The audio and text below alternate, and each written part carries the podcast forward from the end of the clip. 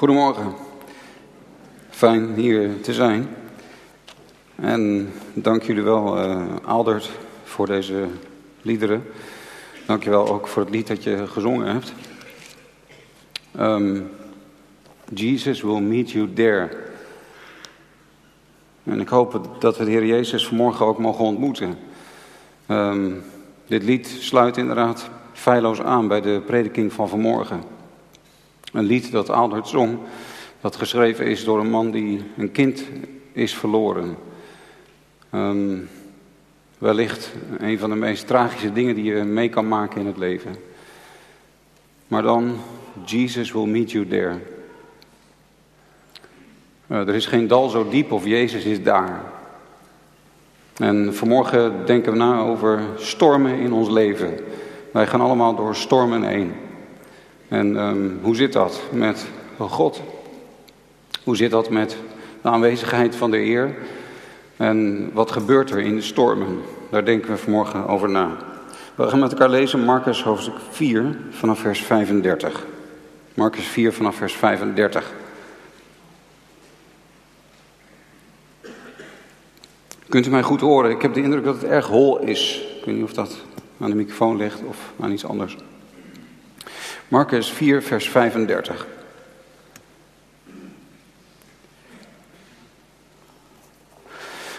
En op die dag, toen het avond geworden was, zei hij tegen hen, laten wij overvaren naar de overkant. En zij lieten de menigte achter en namen hem, die al in het schip was, mee. En er waren nog andere scheepjes bij hem. En er stak een harde stormwind op en de golven sloegen over in het schip, zodat het al volliep.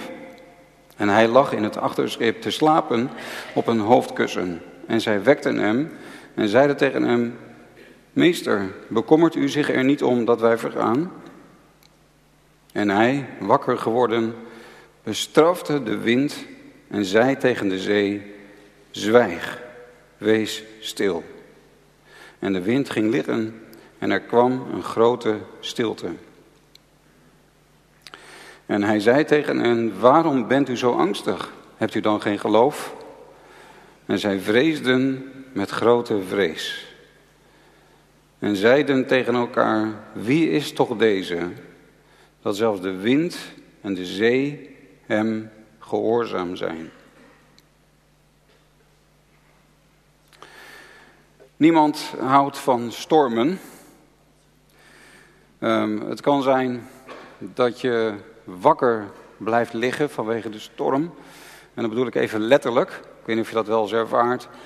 Dat, uh, dat het buiten stormt of dat het s'avonds of s'nachts gaat stormen. En dat er een bepaalde druk in de lucht zit, waardoor je minder goed slaapt. Dat heb ik wel eens. Misschien heeft u dat ook wel eens. Maar het kan natuurlijk ook zo zijn dat je minder goed slaapt vanwege figuurlijke stormen in je leven. Dingen die gebeuren die niet fijn zijn, moeilijke dingen, uh, onverwachte dingen, beproevingen waar wij te maken, mee te maken hebben in het leven. We houden allemaal van een prettig en een rustig en een fijn en een, uh, een comfortabel leven. Um, iedereen verlangt ernaar dat het rustig is en dat het goed gaat. Maar de werkelijkheid is natuurlijk dat het niet altijd goed gaat met ons. Dat het leven niet altijd makkelijk is. Dat het niet altijd rustig is in ons leven. Uh, afgelopen vrijdag hadden wij een uh, ontmoeting met een collega van mij die afgelopen november zijn vrouw is verloren. Zijn vrouw werd in augustus ziek, is in november overleden. En uh, vrijdagavond hebben mijn vrouw en ik bij hem gegeten.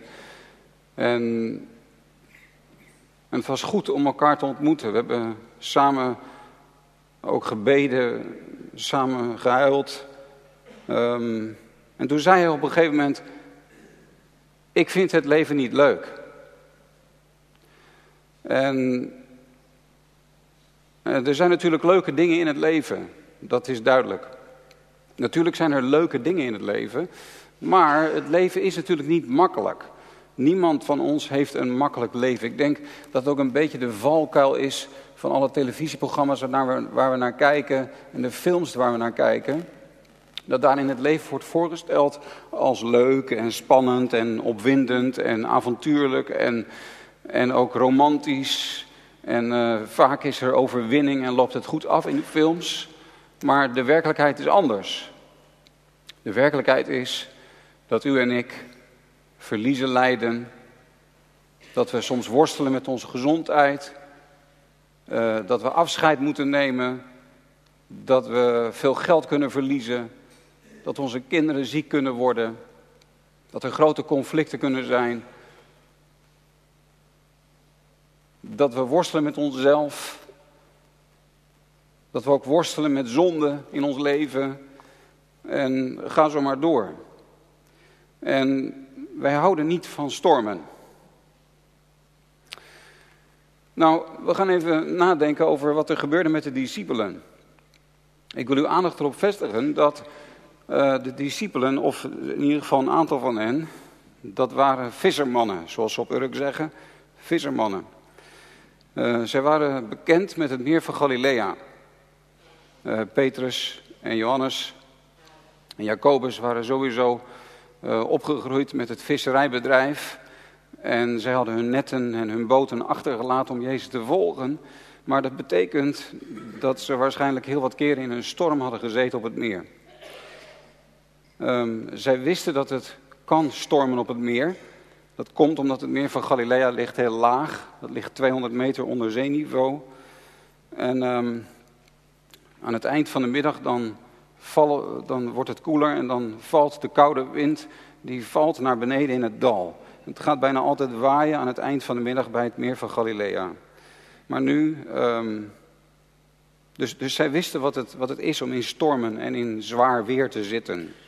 Maar nu werd het wel heel erg heftig. Apart dat notabene nu Jezus erbij is, nu ze met Jezus in hun schip zitten op het meer, dat juist dan het harder gaat stormen dan ze wellicht ooit hadden meegemaakt. Want ze worden bang. Nou, ze hadden dus veel ervaring, maar toch werden ze heel erg bang. En het schip begon vol te lopen en de golven sloegen over in het schip en de heer Jezus sliep. De heer Jezus bleef slapen. En ze waren bang dat ze vergingen, want ze maakten Jezus wakker en ze zeiden: Meester, bekommert u zich er niet om dat wij vergaan? Dus de Heer Jezus die stond toe dat het heel hard ging waaien. De Heer Jezus stond toe dat de storm heel heftig werd. En de storm werd zo heftig dat ze echt dachten dat dit hun einde zou worden. En, en daar willen we ook met elkaar over nadenken. Dat, dat de Heer Jezus dit inderdaad toeliet. Jezus stelde uit. Hij, hij heeft niet de storm tot bedaren gebracht toen het begon te waaien. Maar hij liet het duren. En zo is het ook in uw en mijn leven. Soms laat de Heer Jezus, soms laat de Heer God bepaalde dingen duren in ons bestaan. Dat duren, dat dingen duren, dat kom ik vaker tegen in de Bijbel. Ik zat erover na te denken en toen kwam ik gelijk op verschillende verhalen. De Heere God neemt, uh, spreekt tot Abraham. Abraham, neem je zoon en ga met hem naar het Moria-gebergte. En leg je zoon op het altaar. En Abraham ging naar het Moria-gebergte. En hij moest drie dagen lang moest hij lopen met zijn zoon. En drie dagen lang had hij het verschrikkelijk moeilijk. En het duurde en hij legde zijn zoon op het altaar. En pas op het laatste moment, het duurde dus in deze beproeving in het leven van Abraham, pas op het allerlaatste moment, voorzag God in een offer, in een ram. En sindsdien weten wij dat er op de berg in wordt voorzien. En 2000 jaar later werd er op de berg in voorzien, op dezelfde plek op aarde. Daar werd voorzien in het offer dat nodig is voor onze verlossing. Maar dat werd zichtbaar. En dat was het evangelie dat, dat zichtbaar werd. En de heerlijkheid van God die zichtbaar werd, omdat het duurde in het leven van Abraham.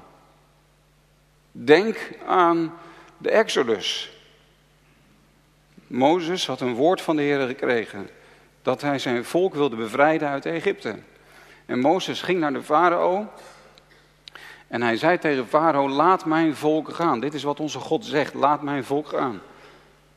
Maar het werd alleen maar erger in het begin. De verdrukking voor Israël werd groter. De beproevingen werden zwaarder. En het duurde en het duurde en het duurde. En dan gingen tien plagen overeen. Voordat het volk van God bevrijd werd uit Egypte. En God liet het duren. Maar daardoor, lieve mensen, daardoor is wel de heerlijkheid van de God van Israël openbaar geworden. Daardoor zijn wel de goden van Egypte van hun troon gestoten. Wij weten nu tot op de dag van vandaag dat God zijn naam uitermate verheerlijkt heeft, omdat de beproeving voor Israël nog duurde. Als we denken aan Lazarus. Lazarus werd ziek. En Jezus was een vriend. Hij was een vriend van Martha en Maria en Lazarus. En hij hield van Lazarus. En hij hoorde van zijn ziekte. En hij had naar het huis van Lazarus kunnen gaan. En hij had hem onmiddellijk kunnen genezen. Maar Jezus bleef op de plek waar hij was. En hij liet het duren. En hij stelde uit. En het duurde dagen. En Lazarus stierf.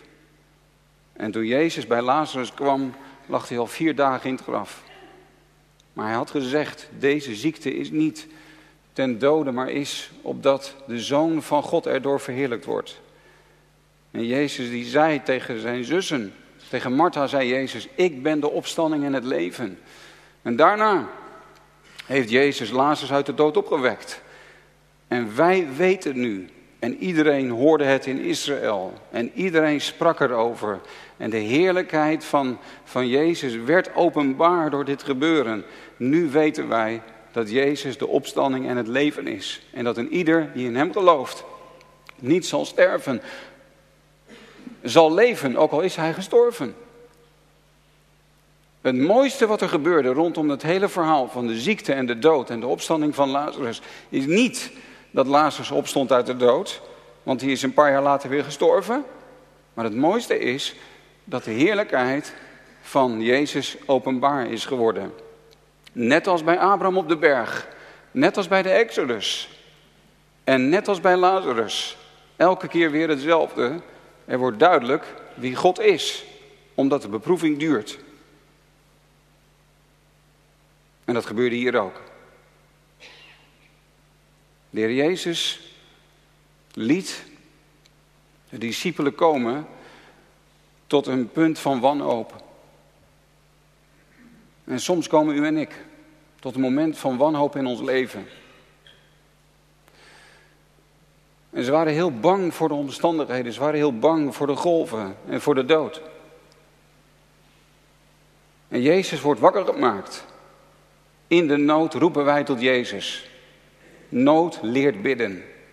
Ook wij mogen Jezus wakker maken. Ik weet niet wat uw ervaring is, maar mijn ervaring is dat ik het meest de Heer zoek. En dat ik veel meer op mijn knieën ga. En dat ik veel meer vanuit mijn hele hart roep tot de Heer. Heere, red mij als het moeilijk is. Als het moeilijk is, dan klampen wij ons vast aan de eer. En dat is wat de discipelen deden. Ze zeiden, meester, bekommert zich niet om dat wij vergaan? En, en het mooie is dit, dat Jezus geeft respons. En Jezus zal altijd respons geven als wij tot hem roepen. Dat kan ik u verzekeren, op grond van de Bijbel. Hij zegt, ik ben met je alle dagen, ook in de dagen van beproeving, ook als de moeiten duren, dan ben ik bij je. Dus we mogen hem altijd aanroepen en hij is er altijd. En Jezus zei tegen de wind en de zee, hij bestrafte de wind en de zee en hij zei, zwijg, wees stil. En de wind ging liggen en er kwam een grote stilte. En zo is Jezus bij machten om de stilte bij ons van binnen tot bedaren te brengen. En daarna zeggen de discipelen, wie is toch deze? Ziet u, weer hetzelfde. De heerlijkheid van Jezus. Wie is toch deze? En dan zijn ze opnieuw vervuld met vrees, maar dat is een hele gezonde vrees. Dat is de vrees des Heren, die wijs maakt. Dat is de vrees des Heren die tot het leven leidt. Dat is ontzag, dat is aanbidding, dat is verwondering, dat is vervuld zijn met zijn glorie, met zicht op zijn heerlijkheid. Wie is toch deze? Dat zelfs de wind en de zee hem gehoorzaam zijn. En weet je, wij komen er door de beproevingen achter. Dat de Heer die de macht had over de wind en de zee, dat Hij ook de heerschappij heeft over ons leven. Daar kom je achter als het moeilijk is. Als je het niet meer ziet zitten. Als je aan het einde van je krachten komt. Als je gaat wanhopen. En ik durf zelfs te beweren dat, dat God soms heel bewust de stormen toelaat. Soms moeten we ons ook bekeren. Soms zitten we vast aan bepaalde zonden. Soms zijn er heimelijke zonden.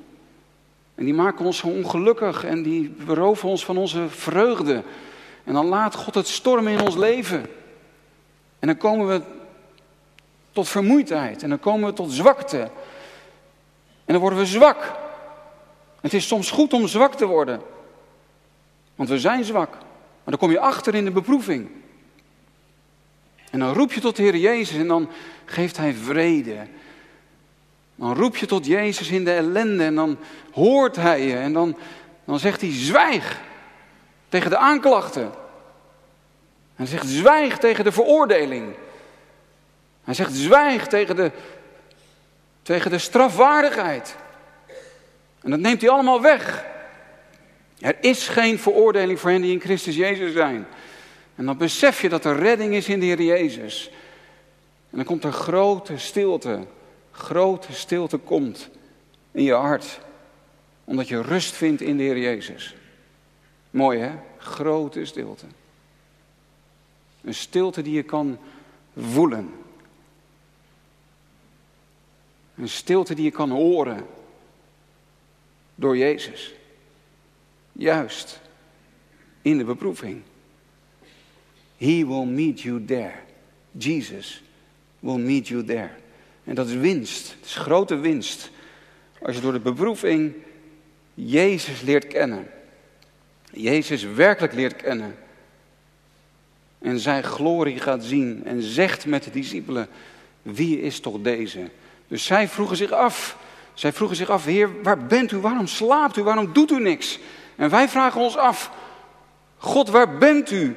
Waarom antwoordt u niet? Waarom doet u niets? Het lijkt alsof u slaapt. Maar de Bijbel zegt, hij slaapt niet en hij sluimert niet. Hij waakt over ons. En het zou heel goed kunnen dat we God in de storm ontmoeten dat hij in de storm is. Wij denken de storm betekent dat hij er niet is. Maar de waarheid is, hij is in de storm. Hij is de God van de stormen.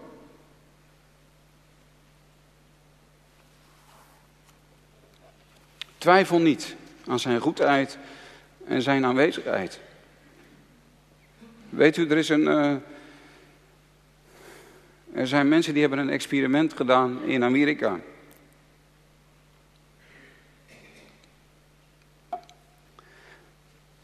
In uh, Arizona zijn ze uh, bomen gaan kweken. En ze hebben enorme grote kassen gebouwd. Glashuizen, weet je wel, van die kassen. En ze zijn bomen gaan planten in de kassen. En um, ze planten heel veel bomen. En je weet wel, Amerikanen die doen alles big. En ze hadden, ze hadden gezorgd voor een perfect groot project. Met, en ze gaven die bomen voeding en ze gaven ze water en ze zorgden voor de juiste temperatuur. En alles was perfect voor die bomen. En de bomen groeiden en groeiden en groeiden. En ze kregen takken en ze werden groot. De bomen werden ook big. maar op een morgen, toen kwam er een medewerker binnen. En die zag ineens dat een van die bomen gewoon omgeknakt was. Bij de stam, onderaan de stam, was die geknakt. En die hele boom lag neer. En de volgende morgen kwamen de medewerkers weer binnen. Toen zagen ze dat er meerdere bomen omgeknakt waren. En weet je, uiteindelijk, en het is niet een verzinsel wat ik u vertel, het is echt gebeurd. Uiteindelijk zijn al die bomen omgeknakt. Geen enkele boom bleef staan. En toen hebben ze een deskundige erbij gehaald. En ze hebben de vraag gesteld van nou, wat gebeurt er hier met die bomen en waarom is dit? En die eh, deskundige die heeft dat bestudeerd en die zei, deze bomen hebben te weinig stress gehad. Ze hebben perfecte omstandigheden gehad, maar ze hebben nooit enige stormen doorstaan. En ze hebben nooit enige droogte meegemaakt. En juist in tijden van droogte, dan slaan bomen hun wortels uit. En dan gaan die wortels harder groeien en die gaan op zoek naar water. Dan krijgen ze stevigheid in de grond. En juist als het stormt uh, en, als ze dus in tijden van droogte iets minder snel groeien, dan wordt de stam wordt breder en dan wordt het een stevige boom die diep geworteld is. Maar deze bomen hebben het alleen maar goed gehad. Nou, is dat niet een bemoediging? Wij hebben een beetje stress nodig in ons leven. Storm, de moeilijkheden, de beproevingen zijn een uitnodiging van de Heer om onze wortels dieper te doen groeien. Juist als we droogte meemaken, ook geestelijke droogte maken we soms mee. Juist als we verliezen lijden, dan gaan we relativeren. Dan leef je veel minder voor, voor ijdele dingen. Juist als je een paar ijdele dingen verliest in je leven, dan ga je begrijpen dat het niet gaat om die ijdele dingen in je leven. Het gaat niet om die uiterlijke dingen. Maar het mooiste is dat onze wortels dieper en dieper groeien in de Here. En nadat de storm gestild was, kenden, kenden de discipelen Jezus beter. En ze zeiden, deze man die is zelfs degene die de macht heeft over de natuur. Ze kenden Jezus veel beter. Ze beseften dat hij de zoon van God was. Hij is het woord waardoor alle dingen geschapen zijn. Als hij degene is door wie alles geschapen is, dan kan hij ook de macht hebben over de, over de natuur. En dat heeft hij ook. En weet je, wij leren Jezus beter kennen. Juist in de moeite. En dan gaan onze wortels veel dieper. En dan beseffen we dat hij veel meer dan dat wij wisten, de controle over ons leven heeft. Ik heb kort geleden meegemaakt dat iets duurde en duurde en duurde. Ik zal u de details besparen, maar dat leidde in onze situatie tot een zeer spannende situatie. Het was echt een beproeving. Maar ik heb ook de heerschappij van God over dit hele gebeuren in ons leven gezien. En er zijn dingen gebeurd de afgelopen maanden die wij niet anders kunnen uitleggen dan een verhoring van gebed. Dat God het heeft gedaan. Wij konden het niet. Het was spannend, moeilijk. En het duurde veel en veel langer dan ik had gehoopt. Maar juist daardoor, juist daardoor weet ik nu nog meer dan ooit. Dat de Heer regeert over, over mijn leven, over ons leven. Als gezin, als, als echtpaar. En wat is dat fijn om dat te weten. En dat, dat mogen we allemaal weten. Dat als je van Jezus bent. Hij regeert over je leven. Je bent niet in handen van het lot. Je bent niet in handen van omstandigheden. Je bent ook niet in handen van andere mensen. Ook niet in die moeilijke conflicten op je werk. Ook niet in dat moeilijke conflict in de familie. Ook niet in die strijd in je huwelijk of die moeite met je kinderen. En ook niet in die, in die situatie van ziekte. Je bent niet in handen van het lot of van omstandigheden of van mensen. Je bent in handen van de Heer Jezus. Altijd. Dan mag je weten wat er ook gebeurt. Dat is geen garantie dat alles goed gaat. Maar het geeft wel rust en vrede. Hij is erbij. En ik ben van Hem. En je leert Hem juist in die uiterst moeilijke situaties kennen als de machtige, de almachtige over jouw leven die de heerschappij heeft. Ik uh, had het voorrecht om in januari in Zuid-Afrika te zijn. Dat plan is pas eind december gekomen. Heel plotseling is uh, de mogelijkheid voor mijn oudste zoon en mij gekomen om drie weken in Zuid-Afrika te zijn bij Kwasi Zabantu. Dat is het werk van Erlo Steken onder de Zulus. En daar zou ik uh, twee uur over kunnen praten, maar dat kan niet. Maar wij hebben daar wel hele mooie dingen zien gebeuren. En um, een van de dingen die ik zou willen delen is dit. Dat wij ontmoeten daar, het is uh, ongelooflijk, er wonen daar 1500 mensen op die zendingsbasis. En ze vangen doorlopend uh, uh, 500 mensen vangen ze op. Heel veel jongens met drugsproblemen en die in de jeugdbendes zijn terechtgekomen. En een heleboel jongeren die uh, echt uh, een heel verkeerd leven hebben geleid. De politie brengt jonge mannen naar die zendingsbasis toe. En die zegt, we willen graag dat deze man hier een tijdje is. Want we weten dat als ze hier een tijdje zijn geweest, dat het veel beter met ze gaat. Het is ongelooflijk wat daar gebeurt. Maar er waren ook uh, heel wat Europeanen die daar te gast waren. En we hebben die Europeanen natuurlijk ook ontmoet. En er was een groep Duitse mannen met wie wij optrokken. En er was één man bij. En over hem wil ik iets vertellen. Stefan. Een man van eind dertig. En hij viel op, want ten eerste omdat hij met krukken liep. Hij liep slecht. Hij liep heel langzaam. Uh, zijn benen deden het bijna niet meer. Hij zou er uh, vier minuten over doen om van hier naar de koffiebalie te lopen. En hij kon heel langzaam lopen en hij liep. Hij is bijna lam. Maar hij wil niet in een rolstoel uh, zitten. Hij zegt: Zolang ik met krukken kan lopen, wil ik met krukken lopen. Maar toen vroeg ik: Ben je, ben je al lang zo ziek? Of ben je heb je al lang deze handicap? En toen zei hij: Nee, ik, uh, ik kon gewoon, kon gewoon uh, sporten. was gezond. Ik zwom veel. En ik voetbalde. En hij zegt, eh, toen ik uh, ergens in de twintig was, begon er iets mis te gaan in mijn ruggenwervel. En ze weten niet eens, de doktoren weten niet eens wat er, wat er gebeurt in mijn ruggenwervel. Maar er gaat iets mis daar in mijn rug, waardoor ik steeds meer mijn uh, kracht in mijn benen verlies. Maar waarom, ik noem ik, waarom noem ik hem? Omdat Stefan opviel door zijn Blijdschap.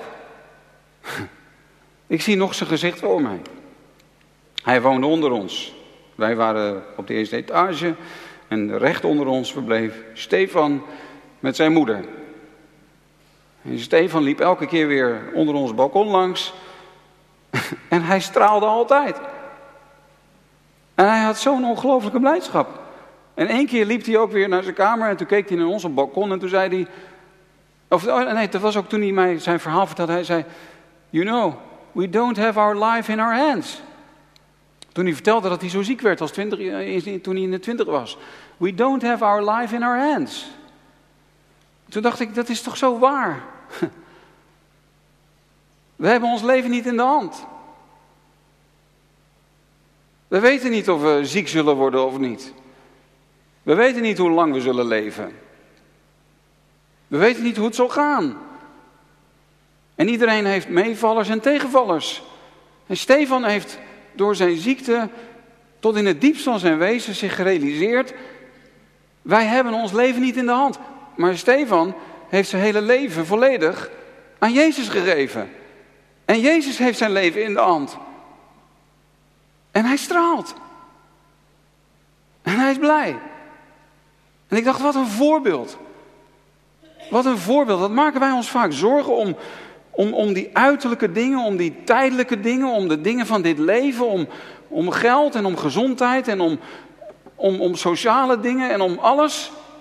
Wat maken wij ons zorgen om de stormen en de golven die het schip kunnen inkomen en, en dat het schip kan vollopen. En wat worden we bang als het moeilijk wordt wat betreft de omstandigheden in ons leven.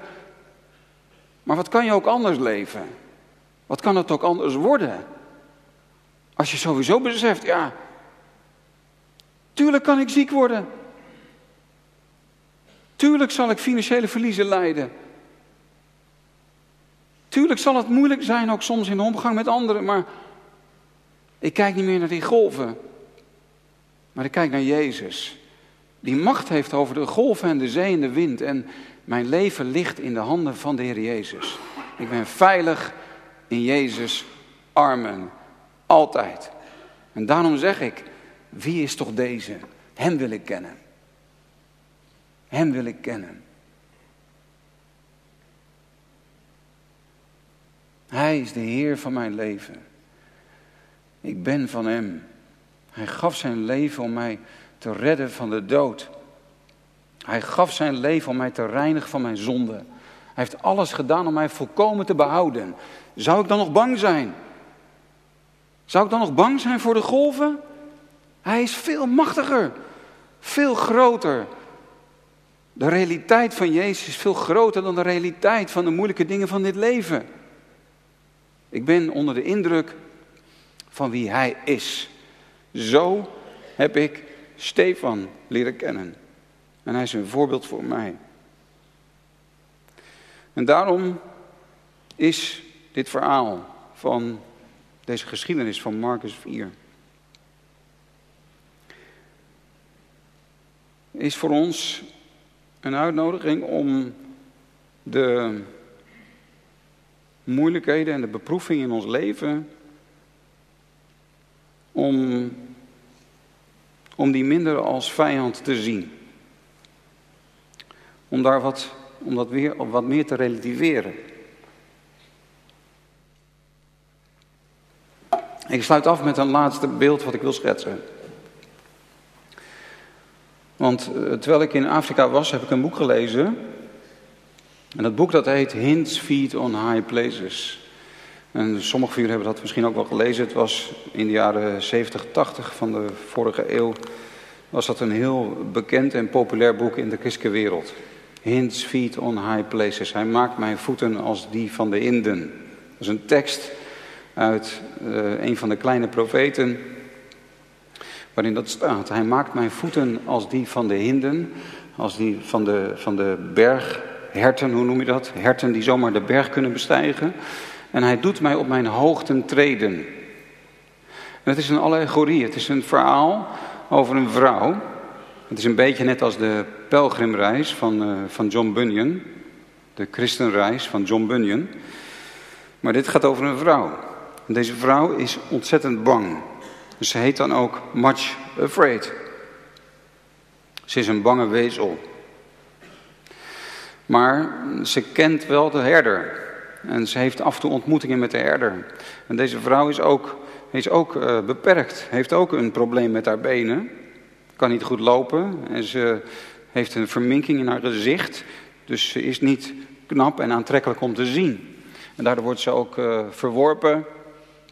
En uh, ze wordt een beetje buitengesloten en ze heeft het heel moeilijk. Maar ze heeft wel af en toe dat ze de herder ontmoet. En die dan met zijn kudde buiten het dorp is. En daar gaat ze naartoe en dan praat ze met de herder.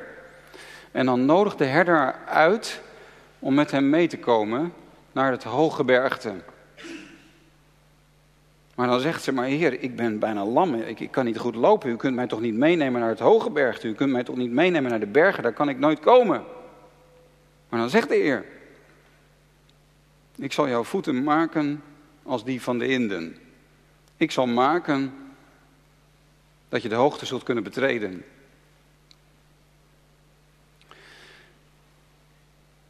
En dan is ze, is ze blij en dan is ze dankbaar. En dan uiteindelijk lukt het haar om haar dorp te verlaten. En dan gaat ze inderdaad op pad met de herder. De herder die is er vaak bij. maar soms ook niet. En dan aan het begin van, van de reis die ze gaat maken met de goede herder, om uiteindelijk de hoogten te kunnen betreden met hem. Dan geeft de Heer haar, dan geeft de herder haar twee metgezellen, twee begeleiders die haar zullen helpen. En als die twee metgezellen verschijnen, dan kijkt ze naar hen en dan vindt ze dat obscure figuren. Dan denkt ze, huh, zijn dit mijn metgezellen? Want ze zien er een beetje vreemd uit en niet helemaal duidelijk wie het zijn en ze zeggen niks. Maar de Heer zegt, dit zijn je metgezellen. En zij zullen je helpen. En dan vraagt ze, hoe heten zij? En dan zegt de Heer, deze ene heet verdriet en die andere heet lijden. En zij zullen met je meegaan. En dan is ze ontmoedigd. En dan zegt ze maar, Heer, u nodigt mij uit om de hoogten te betreden. U nodigt mij uit om, om te kunnen lopen en, en om, om, om, om, om een ander leven te leren kennen. En nu geeft u mij verdriet en lijden om met mij mee te reizen. En het enige wat de Heer dan doet, wat de herder dan doet, is dat hij over haar lacht. Dat, dat, hij, niet, dat hij lacht. Dat hij, dat hij haar vriendelijk toelacht. En zegt niks. En ze snapt het niet. En als het verhaal zich verder ontwikkelt, dan zie je dat deze twee metgezellen, inderdaad, als zij niet omhoog komt, als ze het niet redt, als zij het zelf niet kan, dat deze twee haar op een wonderbaarlijke wijze helpen. En langzaam maar zeker gaat ze haar metgezellen waarderen. En er wordt op een prachtige wijze geschilderd dat het juist door verdriet en lijden is dat zij de hoogten bereikt. Wellicht is een van de grootste dwalingen van onze tijd dat wij een God prediken die ons vooral een comfortabel leven wil geven. Dat is een dwaling.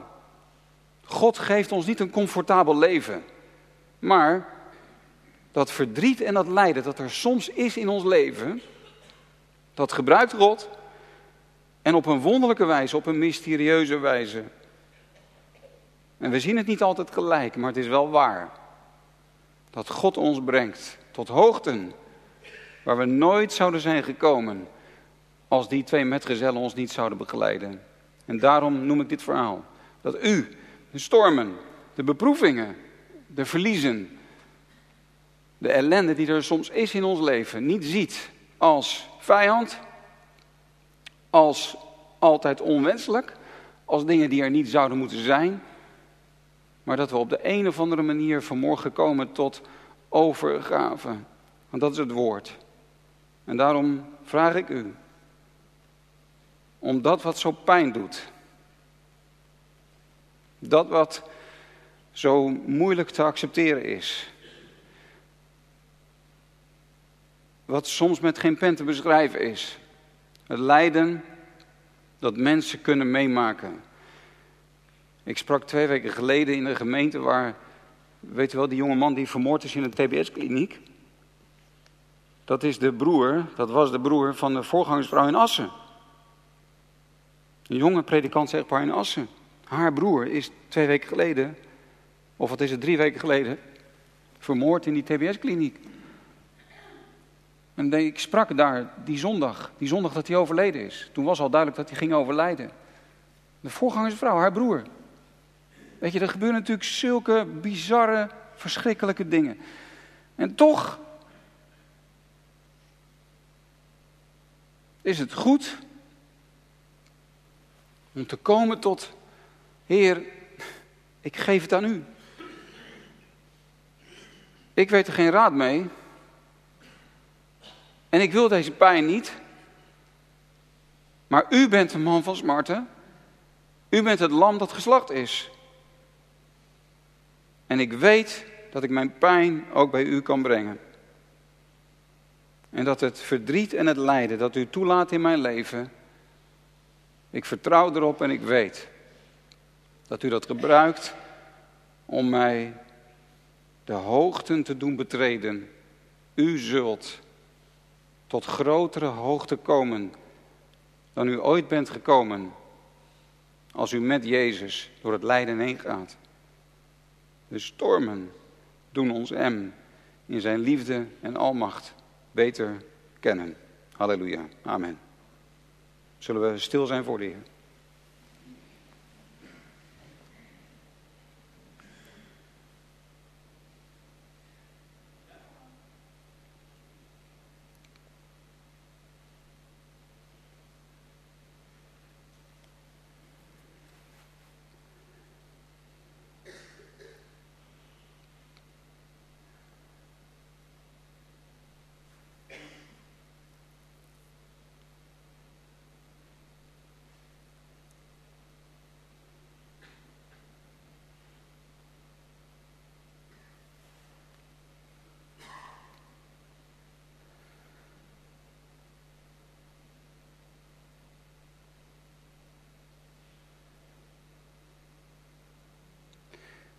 Heer Jezus, dank u dat we als gemeente mogen weten dat u onze goede herder bent.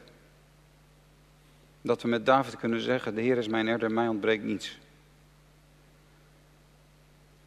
Dank u Heer Jezus dat we ook wij u mogen leren kennen als de God van de stormen. En dat we vanmorgen mogen zeggen, hier ben ik.